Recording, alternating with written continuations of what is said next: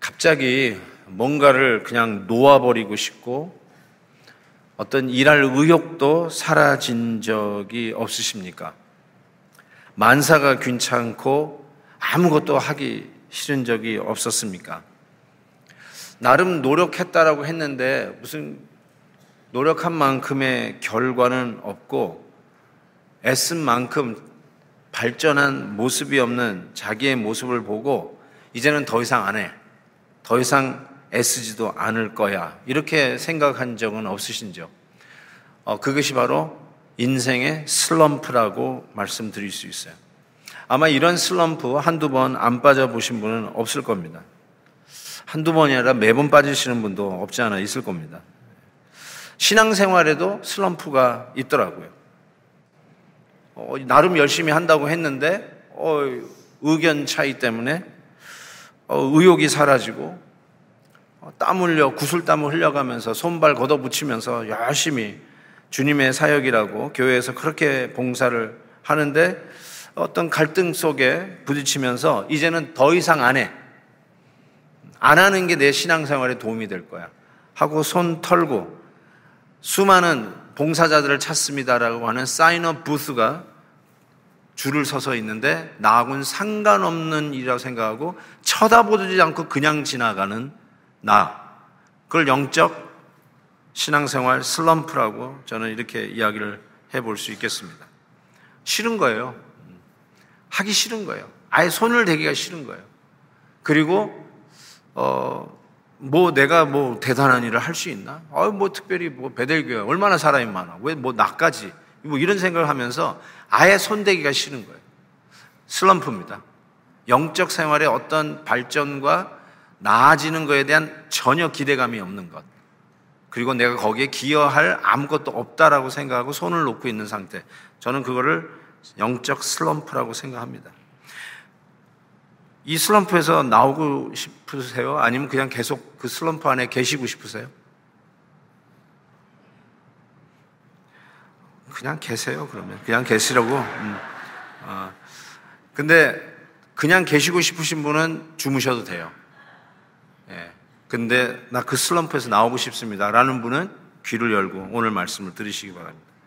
오늘 말씀에 그 슬럼프에 빠져 있는 우리들을 건져내시겠다는 약속으로 시작합니다. 11절 보세요. 너로 말할진대 내 언약의 피로 말미암아 내가 네 갇힌 자들을 물 없는 구덩이에서 놓았나니 이 물 없는 구덩이에서 레스큐 구원해 내겠다는 거야. 끄집어 내겠다는 거예요. 이게 하나님이 이 우리에게 주시는 약속의 말씀입니다. 여기 물 없는 구덩이를 waterless pit, 물이 없는 진짜 pit, 구덩이, 우리가 빠져 있는 슬럼프인데 이 물 없는 구덩이라는 말이 의도적으로 쓴 단어입니다. 그냥 뭐 깊은 웅덩이 뭐 이렇게도 얘기할 수 있는데 물이 없는 웅덩이. 왜냐하면 이것이 연상시키는 사건이 있어요. 첫 번째가 창세기 30장에 나오는 요셉의 사건입니다. 요셉이 형들의 배신에 의해서 구덩이에 던져지는데 이 구덩이는 물이 없었더라. waterless pit. 똑같은 단어죠. waterless pit. 아, 요셉이 형들의 배신을 당해서 빠져 있었던 바로 그 현장, 바로 거기가 물 없는 구덩이였어요. 또 하나는 에레미야 선지자가 그가 이 나라가 망하니까 회개할 것을 계속 촉구했잖아요. 듣기 싫어해가지고 왕에게 아첨하는 이 간신배들이 에레미야 선지자 하나님의 말씀을 있는 그대로 전하는 에레미야 선지자를 어디다가 가두냐면요. 에레미야 38장에 보니까 구덩이에 달아내리고 그 구덩이에는 물이 없었다. waterless pit. 네. 굉장히 의도적으로 지금 스가랴 선자는 우리를 하나님께서 어디서 구원해내느냐? 물 없는 구덩이에서 우리를 건져내시겠다라고 말씀을 하고 있습니다. 심지어는 이 시편에 보면 이 물 없는 구덩이를 영원한 형벌의 수월, 지옥으로도 연결을 합니다. 그래서 시편 30편 보면 여호와께서 내 영혼을 수월에서 끌어내어 나를 살리사 무덤으로 내려가지 아니하겠다라고 말씀하시는데 40장에 보니까 시편 40장에 보니까 내가 기가 막힐 웅덩이와 수렁에서 끌어올리시사 내 발을 반석 위에 두사 내 걸음을 견고하게 하셨도다 라고 이야기를 합니다. 우리가 빠져 있는 이 워러리 스픽 같은 인생의 슬럼프에서 하나님이 우리를 건져내시겠다고 말씀을 하는 거죠. 인생의 슬럼프가 우울증이 되면 그게 지옥이죠. 그게 스월 아니고 뭐겠어요. 별거 아닌 것 같은데 우리는 쉽게 이런 우울증 혹은 이 슬럼프에 빠지는 모습을 보게 됩니다. 정말 우리가 약하다는 생각이 들어요. 정말 같이 고향 친구가 자란 중마고우가 어느 날 부음 소식을 알려왔을 때 가장 친한 친구가 먼저 하늘나라 갔을 때 어, 그 소식을 듣는 순간에 그냥 슬럼프에 우울한 우울증에 그냥 들어가 버리는 거죠. 때로는 이게 안 보여가지고 말이죠. 안 보여. 보니까 돋보기를 써야 한다는 거예요. 이 돋보기를 써야 한다는 현실을 도저히 소화할 수 없어가지고 슬럼프에 빠지는다든지. 이가 빠졌는데 임플란트를 해야 된다는 현실에 그렇게 음식을 우작우작 씹어 먹었는데 더 이상 그걸 못한다는 사실이 얼마나 우리를 우울하게 만드는지 몰라요. 별거 아닌 것 같은데, 진짜 별거 아닌 것 같은데, 이렇게 쉽게 슬럼프에 우리는 빠져들게 돼요. 저는 50회 생일을 맞이하면서 슬럼프에 빠졌어요. 할 일도 없이 나이만 먹었구나. 이런 50, 반세기를 살았다는 게 용납이 안 되더라고요. 40대들 기다리세요. 곧 50대 그런 슬럼프가 옵니다. 예. 환갑 때는 더 크게 옵니다.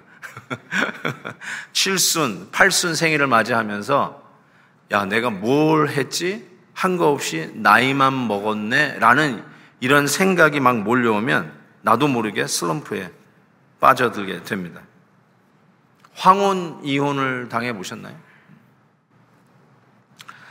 아내와 남편과 관계가 안 좋을 때, 나의 미래가 불투명해질 때, 심지어는 어, 정말 귀하게 키웠던 우리 애들이 나에게 방문하지도 않고 전화 한 통화 안 하고 아니 텍스트도 안 할 때 이 배신감 그러면서 그런 일에 괜히 우리를 슬럼프에 빠뜨리고 병원 갔다 왔는데 병을 얻었다라고 하는 병원 진단서를 보고 또 슬럼프에 빠집니다.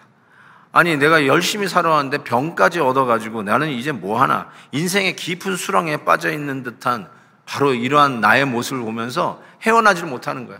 열심히 살아봤자 결국 나에게 돌아오는 건 이것뿐이 없구나. 라고 하는 그 자조적인, 예, 자기를 스스로 어, 희롱하는, 어, 폄하하는 이러한 마음들이 나를 인생의 슬럼프에 빠지게 하죠.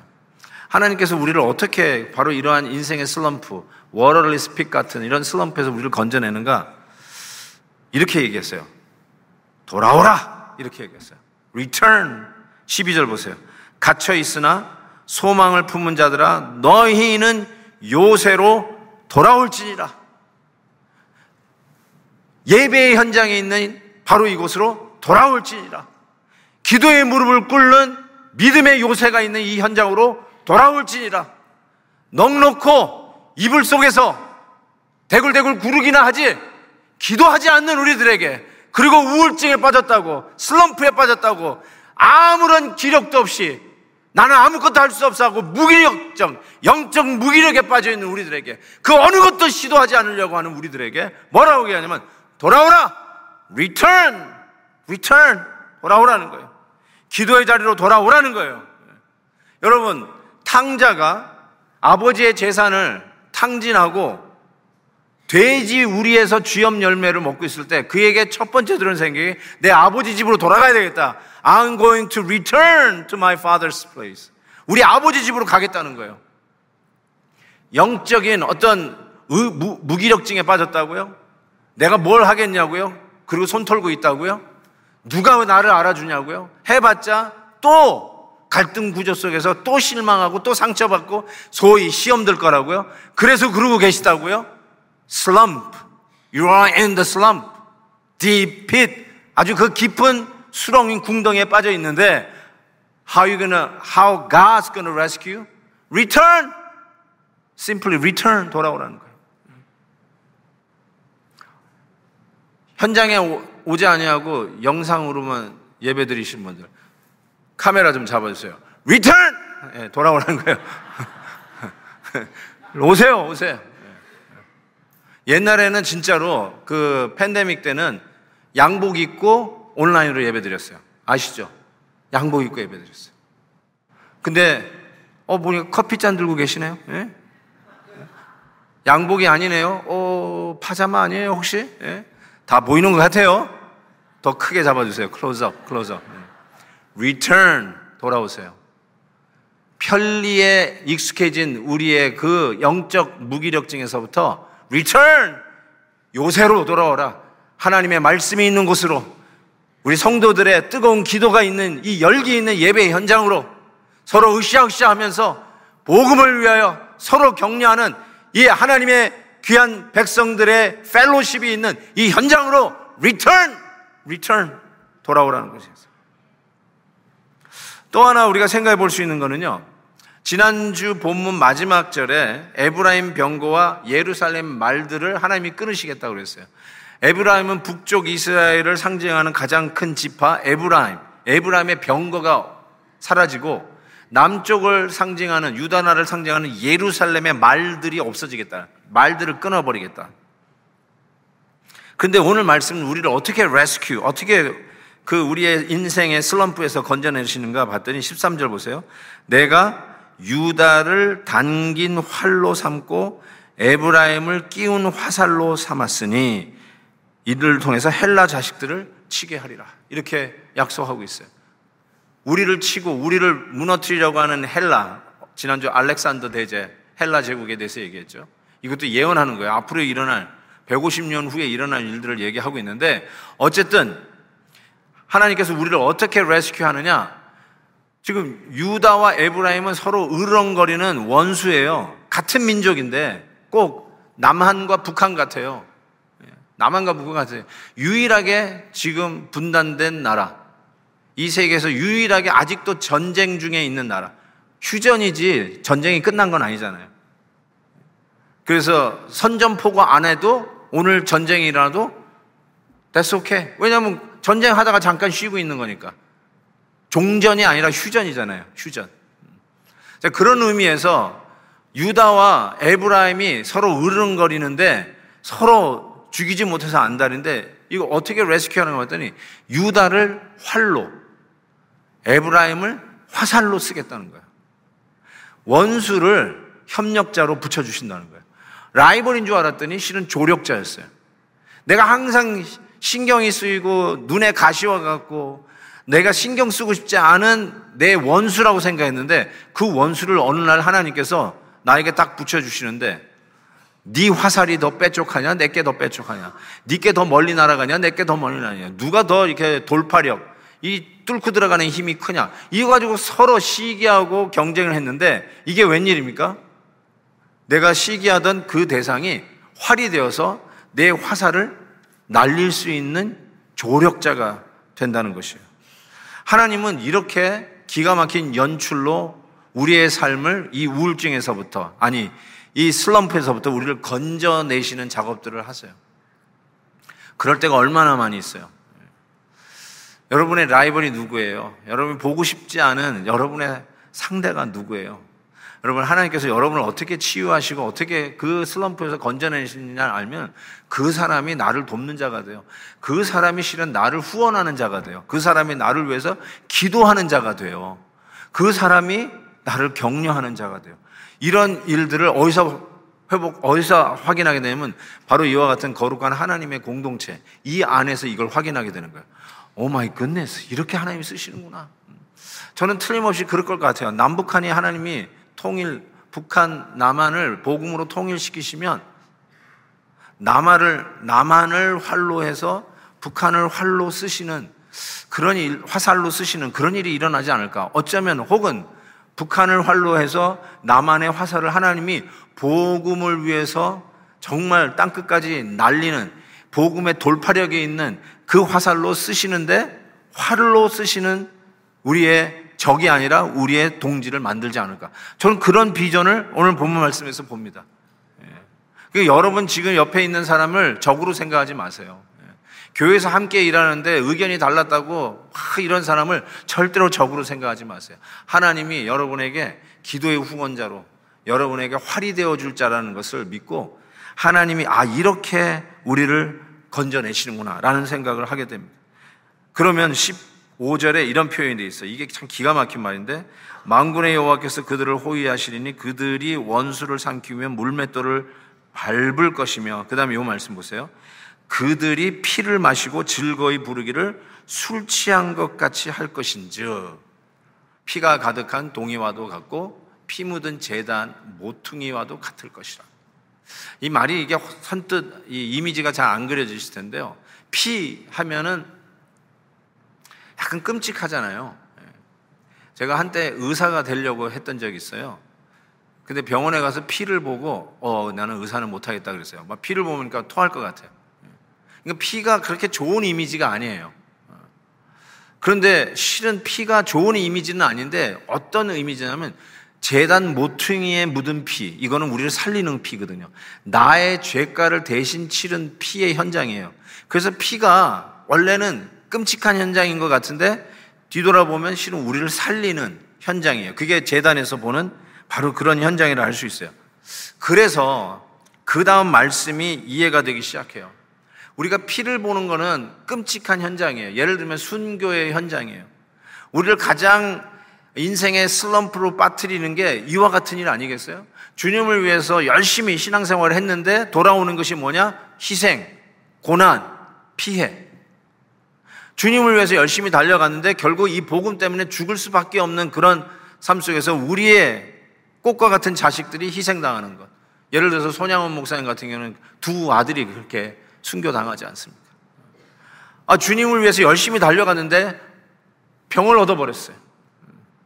주님을 위해서 내가 정말 구슬땀 흘리면서 진자리 마른 자리 가리지 아니하고 열심히 섬겼는데 돌아오는 게 뭐냐면 병을 얻어버리는 거예요. 핍박을 받는 거예요. 어려움이 생긴 거예요. 이럴 때 우리가 가장 신앙의 슬럼프에 빠져요. 주님을 위해서 일한 결과가 이것뿐이 없습니까? 라고 이야기할 수 있죠. 정말 피를 흘리는 희생의 현장이죠. 그런데 그 피를 흘리는 희생의 현장을 하나님께서 어떻게 바꿔주시고 우리를 슬럼프에서 건져내요? 그 피가 희생의 현장이 아니라 우리의 죄를 대신 속죄하는 바로 이 제단에 묻은 피다. 이 이미지가 이게 확 변하지 않죠. 그런데 그와 같이 지금 말씀을 표현하면서 우리를 그 waterless pit 인생의 슬럼프에서 건져내시겠다 약속하셨어요. 저는 이런 말씀 생각도 두 사람이 떠올라요. 하나는 세례 요한. 세례 요한은 예수님보다 6개월 먼저 태어났어요. 그래서 그는 예수님의 가는 길을 예비하는 자, 광야의 소리, voice from the wilderness 이런 별명을 가졌어요. 진짜로 예수님이 복음을 전하기 위해서 앞길을 정리한 사람이 세례 요한이에요. 근데 세례 요한이 어떻게 됐습니까? 목이 달아났어요. 목이 달아났어요. 감옥에 갇혔다가 목이 달아났어요. 그 춤추는 여자의 흥에 나는 세례 요한의 목을 원합니다. 그래가지고 아주 너무나도 속절없이 너무나도 허무하게 목이 달아나 버렸어요. 주님을 위해서 광야의 목소리로 하나님께서 쓰신 귀한 종인데 어떻게 이렇게 끝날 수 있을까? 슬럼프죠, 슬럼프. 슬럼프에 빠질 수밖에 없어요. 또 한 사람은 스데반 집사예요. 스데반 집사야말로 정말 초대교회 탁월한 리더 중에 리더 아니었겠습니까? 사도들이 못하는 일들을 오히려 스데반 집사가 했고 얼마나 참 귀한 성령 충만한 일꾼이었습니까? 그런데 그가 사도행전 보니까 설교 한 편하고 돌에 맞아 죽었어요. 설교 여러 번 하다가 뭐 한 100편, 1000편 정도는 하고 죽은 게 아니라 딱 한 번 설교하고 그 설교 때문에 도로에 맞아 죽었다니까요. 너무나도 허무하잖아요. 주를 위해서 달려가는 길. 그런 사람이 하나 얻기가 얼마나 힘든데 주를 위해서 일하는 사람들을 하나님 어떻게 이렇게 속절없이 데려가십니까? 어떻게 이렇게 순교당한? 이 순교의 현장이 어쩌면 우리의 가장 신앙의 슬럼프에 빠뜨릴 수 있는 상황이거든요. 근데 하나님께서 예수님께서 이렇게 위로를 하세요. 세례 요한을 두고는 바태복음 보니까 이렇게 여자가 낳은 자 중에 세례 요한보다 큰 이가 없다. 이게 얼마나 큰 위로예요. 예수님이 하죠. 여자가 난 중에 세례 요한이 제일 크다. 이렇게 글을 올리고 칭찬하세요. 스데반 집사의 의견을 보니까요. 이렇게 돼 있어요. 얼마나 억울했을까요? 지금 돌에 맞고 있는데 스데반이 억울할 거 아니에요. 아 주님 말씀 전하는데 여러 번 한 것도 아니고 이제 막 전하고 있는데 돌에 맞아가지고 있는데 그때 억울한 게 아니라 예수님께서 하나님 우편에 서신 것을 스테반 집사가 봅니다. 이게 뭐예요? 법정에서 예수님이 친히 서서 앉아 있는 게 아니라 서서 스테반을 변호하고 있는 모습이에요. As a lawyer, as an advocate. 이 스테반 집사를 encourage 하면서 내가 너를 배워한다. 너는 억울함 당해서 돌 맞아 죽는 게 아니다. 하면서 예수님이 서서 하늘 그 법정에서 예수님이 친히 변호하는 것을 스테반 집사가 보는 거예요. 거기서 받을 위로를 한번 생각해 보세요. 어, 제 그 박 목사님이 헵시바 때 설교를 하시면서 그 지미 킴 어, 장례식에 다녀왔던 얘기를 하는데 제가 그 장례식에서 이제 인보케이션 기도하고 간단한 메시지를 전했는데요. 제가 거기서 느낀 게 이런 거였어요. 56세에 돌아가셨어요. 그 슈퍼 바이러스로. 그런데 그 아버지 되시는 분은 우리 잘, 잘 아시는 우리 김찬용 집사님이신데, 어, 최근에 그 당뇨로 해서 이 오른쪽 다리를 자르셨어요. 그러고 나서 참 어떻게 보면 이 그랜드 마스터 태권도 사범이신데 예, 다리를 잘랐으니 얼마나 힘들까. 예? 항상 공중 발차기의 선수가 공중 발차기는커녕 다리가 잘라졌으니 이게 얼마나 기가 막히냐. 거기에 gold medalist, 태권도 gold medalist 자기 아들 지미 킴이 죽은 거예요. 너무너무나 기력이 상하고 이게 무슨 situation인가 그러지 않으셨을까 이런 생각이 들어요. 그런데 이제 장례식이 마치고 어, 특별히 그 Celebration of Jimmy Kim 해가지고 그 행사를 한다고 그래서 제가 가서 기도해드리고 메시지를 나누었는데요. 어, 갔더니 그 세리토스 그 performing art center에서 하는 거예요. 거기에 한 1,500명 이상, 한 2,000명 가까이가 다 모였어요. 그리고 알았는데 그 세리토스 시에서 그 performing art center를 무료로 내줬어요. 우리 동네의 영웅이다. 그래가지고 무료로 내주고 거기에 우리 뭐 교인들도 몇 분 오셨지만 어, 대부분이 다 외국인들이었어요. 뭐 외국인이란 말이 뭐 말이 이상하네요. 우리가 외국인인데 어쨌든 그 많은 분들이 다 오셨는데 태권도 골 메달리스트잖아요. 그러니까 그 분에게 배운 제자들이 얼마나 많겠어요. 그 제자들이 다 온 거예요. 그리고 같이 올림픽에서 뛰었던 팀원들도 다 오신 거예요. 근데 내가 어디서 이렇게 뭉클해졌냐면 그 김찬영 지사가 이제 다리를 잘랐으니까 그 퍼포밍 아트 센터에 부스가 있잖아요. 거기 뭐 음악회도 하고요. 제가 어느 단체가 그 하루 빌려서 쓴 거를 내가 알는데 10만 불에 빌리는 빌딩이에요. 하루 쓰는데 10만 불이에요. 그냥 10만 불 주거나 그걸 쓰나 그랬는데 어쨌든 그걸 free로 대여해 주셨, 프리로 CD가 대주셨는데 그 부스에 앉으셔가지고 내려오지를 못하는 거야. 끝날 때 이제 인사를 이제 하, 조객들이죠. 조객들에게 해야 되는데 그냥 위에 있으니까 이제 뒤에서 소리가 들리더라고. 저는 앞자리에 앉아 있어요.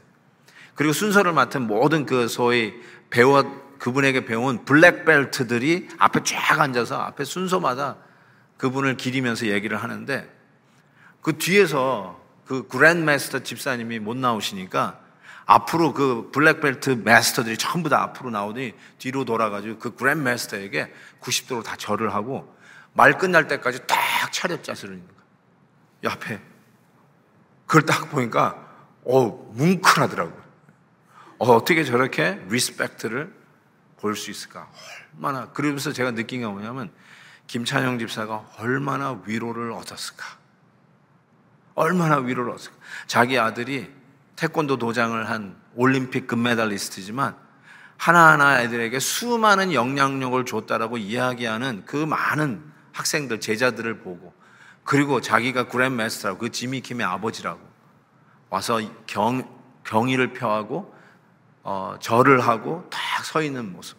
선생님을 위 얼마나 위로를 얻었을까. 와, 나는 그런 장례식을 처음 봤어요. 제가 지금 이 나이까지 장례식을 셀 수도 없이 해봤지만 이렇게 많은 사람이 그의 삶을 셀리브레이션하고 경의를 표하고 존경을 표하는 그런 거 처음 봤어요. 야, 태권도 하나만 잘해도 이렇게 되는구나. 이런 생각도 하는데 어쨌든 그 김창현 집사님이 얼마나 위로를 얻었을까. 제가 왜 이 말씀을 드리냐면요. 음, 맞아요. 우리 억울할 때가 있어요. 주님을 섬기다가 고작 이겁니까? 라고 할 때가 있어요. 주님 섬기는데 고작 돌아오는 게 오해, 누명입니까? 뭐 이럴 수도 있어요. 예수님이 열심히 섬겼는데 고작 돌아오는 게 재정적인 손해만, 마이너스만 됐네요. 이런 수도 있어요. 그런데 예수님께서 말씀하시는 여자가 난 자 중에 으뜸이 세례 요한이다. 스테반 지서가 억울한 게 아니라 내가 지금 변호하고 있다. 이게 얼마나 위로냐는 거예요. 여러분 아무리 힘들어도 우리가 천국 입성하는 이 천국 시민이 된다는 것처럼 위로가 되는 게 없을 거예요. 아무리 힘들고 어르고 병들 중에 암투병 하다가 결국 하나님이 그 생명을 데려간다 하실지라도 천국 입성만큼 위로가 되는 게 없을 거예요. 그렇지 않아요? 천국 입성, 하나님의 나라의 시민 된다는 이 자체가 우리에게 큰 위로가 된다는 거예요. 우리 사람들이 1,500명 모여서 free로 빌려진 그 아름다운 랜드마크 같은 art center에서 celebration에도 이렇게 위로가 되는데 그 art center 비교도 안 되는 하나님의 나라에서 천군 천사들이 우리를 환영해주고 맞아주는 우리의 천국 입성을 생각해 볼 때 이것처럼 위로가 되는 게 어디 있겠냐는 거예요. 우리를 인생의 슬럼프에 빠졌다고요? 내가 기대하는 이상으로 호화찬란한 삶이 예수님을 섬긴 후에 rewarding으로 오지 않아서 그렇게 힘드시다고요? 여러분 천국 입성을 기다리십시오. 천국 입성 기다리세요. 또 한 가지 생각해 볼 수 있는 것은 어떻게 우리를 이런 슬럼프에서 우리를 rescue, 딜리버리 하시는가? 어떻게 우리를 구원해 내시는가? 어떻게 이 일들을 성취해 내시는가? 저는 낙이 새끼 탄 용사가 이 거룩한 용사가 그걸 보여줬다고 생각해요. 지난주 본문이지만 한번 다시 읽어 드릴게요. 구절에 보니까 어, 시온에 따라 크게 기뻐할지어다 예루살렘에 따라 즐거이 부를지어다 보라 네 왕이 내게 임하시나니 그는 공의로우시며 구원을 베푸시며 겸손하여서 나귀를 타시나니 나귀의 작은 것 곧 나귀 새끼니라. 제가 지난주 말씀드릴 때 나귀 타신 예수님을 겸손으로 해석하고 끝났어요. 맞아요. 나귀 새끼 탔다는 예수님의 모습은 겸손이었어요. 그런데 실은 겸손이라고 하는 이미지보다는 먼저 다가오는 게 있어요. 그게 뭐냐면 이상하다예요. 이상하다. 이 그림이 안 어울린다는 거예요. 왕으로 오신 분이 나귀를 타는데 그 나귀도 그냥 나귀가 아니라 나귀 새끼를 탔어요. 이건 그림이 안 맞아요. 가끔 관광지에 가시면 시리 투어를 말이 끄는 마차를 타고 다닐 때 있잖아요. 근데 그 계속 도는 말이 끄는데요. 지쳐가지고 말이 거품을 무는 거 봤어요? 그럼 불쌍해서 그거 못 타요. 말이 끄는 마차도 말이 힘들어서 거품을 못 타요. 불쌍해서. 그런데 나귀도 어른 나귀가 아니라 엄마 아빠 나귀가 아니라 새끼 나귀예요. 아이고야 저 성인을 태울 만한 힘이 안 되는 저 어린 나귀가 어떻게 저거를 견뎌낼까? 불쌍하단 말이에요. 예수님이 왜 그 어린 나귀를 타고 지금 들어오시냔 말이에요. 호산나, 호산나. 예루살렘 입성하면서 사람들이 팜추리를 깔고 자기의 겉옷을 바닥에 깔면서 왕으로 입성하는 예수님을 칭송하고 찬양을 호산나 불렀다고 하는데 정말 그림이 안 어울리는 그림이란 말이에요. 말을 타고 백마를 타든지 적토마를 타든지 아니면 멋지게 데코레이션 한 병거를 타고 들어와야 그게 제격인 그림이에요. 그게 맞는 그림이에요. 근데 왕으로 오신 예수님께서 그냥 성인 나귀도 아니고 나귀 새끼를 타고 온다는 거 그림이 안 어울리는 거예요. 그런데 이게 뭘 가르쳐 주시는 걸까? 어떻게 이걸 모습을 통해서 우리를 이 워럴리 스 펫 인생의 슬럼프에서 죄악의 영적인 슬럼프에서 우리를 건져내시겠다는 뜻인가? 실은 예수님께서 이 그림이 어울리지 않는 이 그림으로 우리를 그렇게 구원하시겠다고 보여주신 거예요. 그래서 나귀 새끼 타고 들어오는 예수 그리스도의 모습이 왜 그런지 왕중 왕이 저와 여러분을 구원하시기 위해서 십자가 지신 모습하고 왜 이렇게 오발랩이 되는지요. 십자가는요, 아멘이라기보다 굉장히 어색한 그림이에요.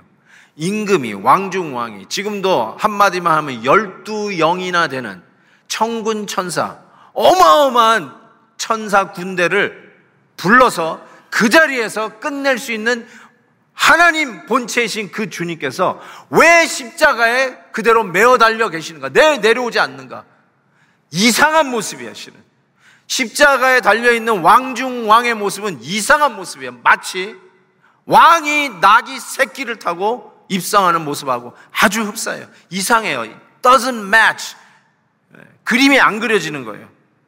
그런데 이걸 통해서 예수님은 십자가를 통해서 우리를 rescue 하겠다는 이 waterless pit에서 이 인생의 슬럼프에서 우리를 건져내시겠다고 하는 암시적인 메시지를 주시는 거죠. 바로 그게 나귀 새끼 탄 거룩한 용사, Holy Warrior. 하나님이 이 어린 새끼를 타고 왕으로 오셨다는 것이 바로 십자가로 우리를 구원하시겠다라고 하는 암시적 메시지를 주신 것이죠. 지난 어, 2000년 동안 우리 사람이 발명한 것 중에 가장 위대한 발명이 무엇일까?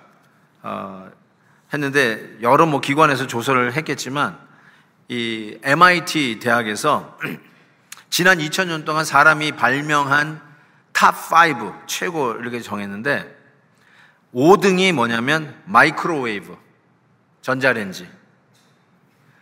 4등이 휴대폰 3등이 컴퓨터 2등이 자동차 근데 1등이 뭔지 아세요?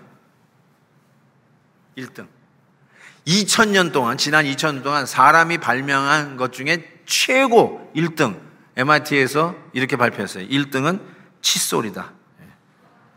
칫솔이야. 아니 갑자기 왜 칫솔이지? 그런데 설득을 하는데 이 칫솔 때문에요. 우리 치아가 건강해졌대요. 치아가 건강해져서 음식을 더 먹게 됐어요. 음식을 잘 먹게 되니까 건강해진 거예요. 그래서 오래 살게 된 거예요. 치아가 안 좋으면 옛날 평균 수명은 40대. 근데 요즘은 어, 지금 60살은 100세까지 산대요. 지금 50세, 50대는요, 110세까지 사신대. 지금 40대는 120까지 사신대. 왜 웃으세요? 지금 저 생명보험 그 보험하시는 분 여기 계시죠? 120년짜리가 나왔어요. 120년짜리. 깜짝 놀랐어요. 정말로 그렇게 되는 거예요. 하, 저는 앞으로 60년을 어떻게 더 살아야 될지 정 걱정인데 어쨌든 여러분 네? 칫솔 별거 아닌 것 같잖아요. 어, 그냥 뭐 짝대기에 뭐 털 하나 붙어 있는 것 같은데 이게 가장 위대한 발명품이래요. 어쩌면 별거 아닌 것 같은데 나귀 새끼 타고 들어온 예수님의 별거 아닌 것 같은데 아주 이상한 그림이고 안 어울려요. 왕중왕이 십자가에 매달려 피와 물을 다 흘리는 그 비참한 현장이 별거 아닌 것 같은데 아니 우스꽝스럽기도 하고 이건 무슨 조크도 아니고 그 십자가를 바라다 보면 구원을 받는다. 이게 무슨 회개망측한 이론이냐라고 할 수 있는데 꼭 나귀 새끼 타고 들어오는 왕같이. 그런데 그 막대기에 털 하나 붙어 있는 칫솔이 지난 2000년 최대의 발명품이다라고 MIT가 보고하는 걸 보면서 어쩌면 이런 것이 아닐까 싶어요. 여러분 별거 아니라고요? 내가 뭘 하겠냐고요? 베델교회에서 뭐 목사님 내 이름이나 알아줄까? 아유 일할 사람 많어. 예. 뭐 내가 나서가지고 뭐 할 필요 있어? 그래가지고 손을 놓고 계시다고요? 여러분은 기여할 것이 아무것도 없다고요? 나는 할, 할 재주도 없다고요? 제가 내 나이가 몇 살인데? 나이가 몇 살이신데요? 앞으로 60년 더 사신다니까요? 나이가 몇 살인데요? 예. 내 나이가 어때서? 예. 어쨌든 하나님께서 우리에게 별거 아닌 것 같은데 별거 아닌 그 일을 통해서 하나님은 위대한 일들을 하신다는 거예요. 우리를 건져내시는 슬럼프에서 건져내신다는 거예요. 할렐루야. 그래서 우리 교회는 사인업하는 그 부스에 줄을 서야 돼요. 그게 우리 교회여야 돼요. 예. 정말 저희 교회는 대단한 분들이 많잖아요. 그런 분들이 섬기는 거예요. 그런 분들이 주차장에서 이 주차 봉 가지고 섬기는 거예요.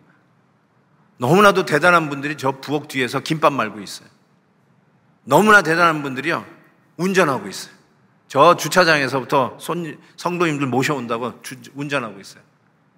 정말 대단한 분들이 뭐 이런 거 가지고 대단한 뭐 나 같으면 좀 앞에서 빛과 번쩍한 일을 해야 될 것 같은데 아니로 이름도 없이 빛도 없이 별거 아닌 것 같은데 그런 일을 하는데 바로 그런 일을 통해서 하나님의 공동체가 이 인류 세상을 슬럼프에서 건져내는 예수 그리스도의 방주의 역할을 하게 하신다는 것이에요. 저는 그 분명히 믿습니다. 대단한 거 하려고 삐까번쩍 하려고 하는 거 그런 게 아니라 정말로 예수 그리스도 안에서 나귀 새끼 타고 입성하는 Holy Warrior 거룩한 용사가 우리를 죄악의 슬럼프에서 건져내실 것을 분명히 믿습니다. 그 결과가 오늘 본문 결과예요. 이걸 읽고 마치겠습니다.